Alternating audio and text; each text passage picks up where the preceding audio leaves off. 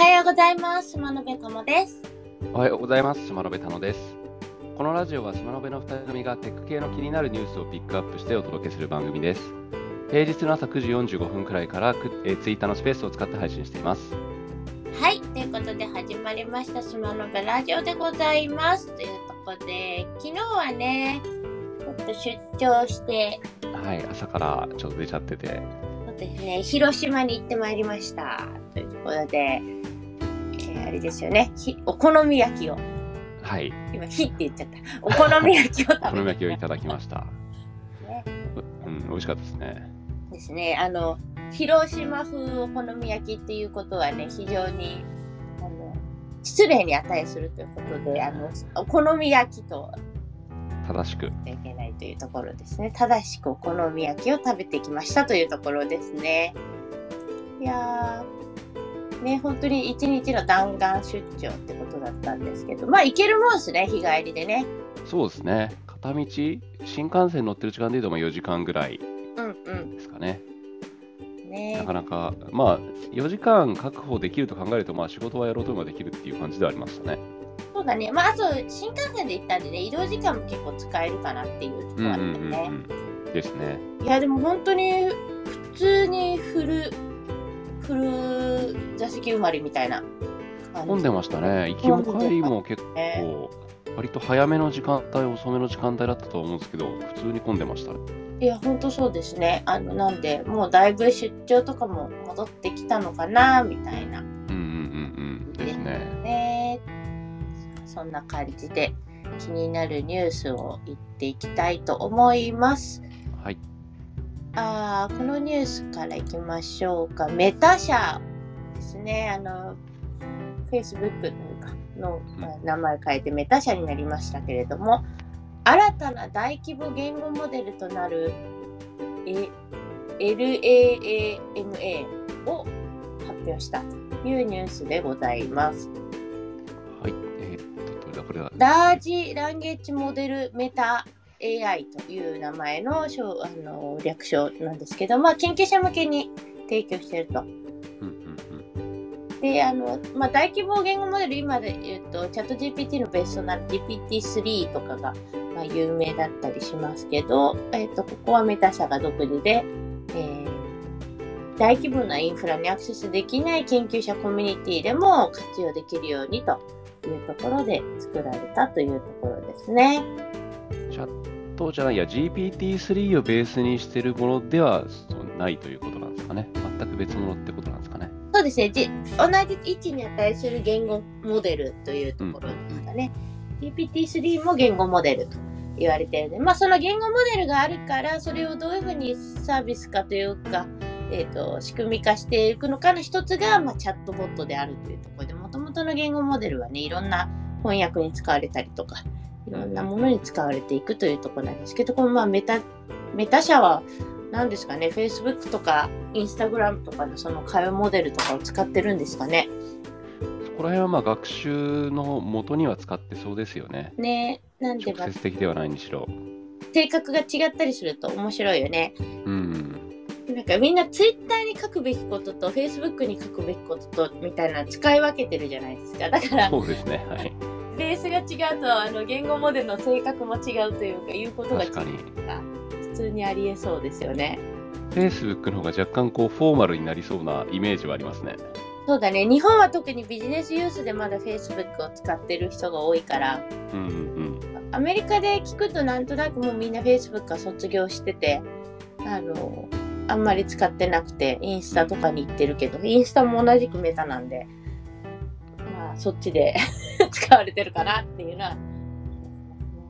あとあれですね、メッセンジャーとかのデータとかも、まあ学習に使われてるとすると結構、いろんなものが入ってるかもしれないですけど、その辺はプライバシー問題でどうなってんのかな。これはまあ今後実際に使われるシーンが増えてくるだろうっていうところですかね。まだ発表しただけですもんね、今回は。そうですね。研究者向けに提供ということなので、まあ、あのなかなかあれですけど、まあ、これをベースとした何かサービスが出てきたりとかですね、うんそういう可能性はありそうというところで新しい言語言語モデルの名前でしたというところですね。はい。えーで、これですね。私この話いこうかな。下から2番目のやつなんですけど、えーっと、チャット GPT、これ一度紹介したと思うんですけど、チャット GPT よりももうそれを使う環境を提供するフレックスジェネがすごいんじゃないかっていう記事を見たので、えーっと、こちらもご紹介したいなと思います。フレックスジェーンってこの間紹介したあの、えーっとローカルで動くというか普通の GPU でも動くって言われてたやつですよね。そうですね。それの中身が、やっぱりこれを、言語モデルを自分のパソコンで、ローカルで自分で動かせるっていうことが大きな革新につながるんじゃないかっていうところで、チャット GPT を Bing でやって検索して、わーいってやってるよりすごいことが起こるんじゃないかっていうことの理由をもうちょっと詳しく書いてる記事をご紹介したいなとなるほど。っていますというところで、えっ、と、なんでこれ普通に NVIDIA の GPU を使ってやるんですけど、まあ、他のモデルだとというか、あのめちゃくちゃ GPU って高いので、あのそれをうまくですね、あの CPU の方に戻してというか、CPU を使ってやるために CPU をガンガン積んで、やれるといいよみたいな、そういうものらしいんですけど、これによると、あれですね、えっと、チャット GPT とかだと、えっと、28万5000個以上の CPU コアと1万個以上の GPU で構成された環境で学習されたと。うん、すごいね。っていうパラメータを使ってるっていう、まあ、だからこそ大規模と言われているものなんですね。あのうんうん LLM ってやつと同じですね。そうですね。だから作るのはなかなかできないけど、あの使うのはみんな使ってねっていう形だったのを、じゃあ自分たちでもこう学習に使えるようにローカルでできないかみたいなところの、えっと、取り組みですね。面白いなと思って、なんかちょっと多分、これ搭載パソコンとか出てくるかもしれないなと思って。そうですね。まあ、これによると、16ギガのメモリの、えー GPU を使用しても動くと。なんだけど、CPU、あの PC 本体の CPU は256ギガ搭載しているマシンだと、まあ、これぐらい動くということですね。うんうん。なんで、まあ、あのかなりの量の CPU ではありますが、まあ、一応個人レベルでも買えるぐらいのボリュームではあるということですね。何十万個の CPU というわけではないってことですね。うんうん。なるほど。こんな感じでございます。というところで、ちょっとこのフレックスジェネ覚えていただけるとうんいいかなと思っております。はい。じゃあ次のページ行ってみましょうか。あ、これですかね。で、ワークマンの話しましょう。ワークマンが、えっ、と、ペルチェ素子による直令型冷暖房服を、えー、と発売したと。発売するかな？そうですね、コラボして作りますと。あの、ペルチェソシってこの間シフトオールでしたっけ、うんうん。あの、VR と連動し、VR の世界の中の、えー演出と連動して、首元を冷やして、こう冷たいを体感できるデバイスっていうのを発表しましたけど、まあ、そんな感じで、その冷たさっていうのを電気信号から、えー出すことができるような素子ですよね、ペルチェ素子って。うんうん。電気を入れると冷たくなるってやつですね。で、それを使って、えーまあ、純粋にこの作業用の服としてこれを仕込んでいるので、暑い時にこれをオンにすると、ひんやりとえーなるというものですね。今年の5月からテスト販売ってことなんで、今年の夏これでね、あの、外で働けるようになるのかもしれないですね。あれですよね、もう最最近はってっていうか、まあ、夏になると、もうあのファン付きのベスベストっていうか、なんていうんですか、ジャケットっていうか、すごいもういろんなところで見かけましたよね。ああ、本当ですか？もうあの作業、いわゆるその作業をしている、外で作業をしている現場とか見ると、つけてない方が珍しいぐらい、もうどこでもそのファン付きウェアっていうのは使われてましたね。へえ、もうじゃあ支給されてるのかもしれないですね。うん、やっぱまあ、日本の夏は暑すぎますからね、うんうん、まあ、あれが多分必須になってるんじゃないですか。そうだね。あ、しかもこのワークマンのやつもシフトオールと提携してるね。あそうなんだ、やっぱ同じなんですね。パナソニックの出資者であるシフトオールと提携で、パナ子会社とコラボっていうのはそういう意味ですね。ああ、なるほど、なるほど。だから似てるなと思ったんだ。うん。うんうん。まあだから開発して VR ベースで開発してはいるけど別にそれって使えるよねと冷やす方法で使えるんじゃないかっていうところで多分ですね1万台限な定るほど。ところですねでそのファン付きのものと比べて静かであるっていうのとあとはあの膨らまないっていうのがまあ最大のメリットみたいですね。うんうん。あの、まあ、スタイリッシュというか、あのいいいいよね。あの、うんうん目目立つ、うん、目立つかもしれない。あと、重さはどれぐらいなんだろうとは思うけれども。そうですね重さはちょっと気になるけどこれが重いのか軽いのかちょっとまだ分かってないですからね。うん。でも、あの、体を冷やしてくれるいい感じですね。ちょっと、あの、心臓に近いところ冷やさないのに上がっ、前は空いてるのかしら。腕のところこれ見るとベストになってるから背中が冷えるとかなんですかね。だね。あ、そうだね。脇のとことかは違うのかな。なかなかこう、試してみたいね。試してみたいですね。試してみたいね。これがもっとさらに小型化されれば普通のあの一般的にふ着る普段着でも使えるようになるかもしれないですね将来的には。うんうん。ヒーターは割とありますよね電子回路みたいな感じで。確かに。まあ、一つで、あの、早、あの冬も夏も行けちゃうっていうのは結構大きいかもしれないですね。うんうんうんですね。で、はい、ぜひ、この夏お試しあれというところですかね。もう一個いっちゃおうかな。なんだろう、先にツイッターで間違ってシェアをしてしまったから。はい。こちらのニュース、えっ、と、チャット GPT すごい流行ってますけど、まあ、もともとは OpenAI というところのコンソーシアムですかね、が出しているようなところなんですけど、まあ、そこで言うと、あの、短期、中期の、あ、長期かな、ロードマップを発表して、こういう風になっていくだろうみたいなのを発表する記事が出ていますというところですね。なんで今後こういう風にしていくよみたいなところなんですけど、ただ、ちょっとネガティブなことを言っているので逆に話題になったって感じかな。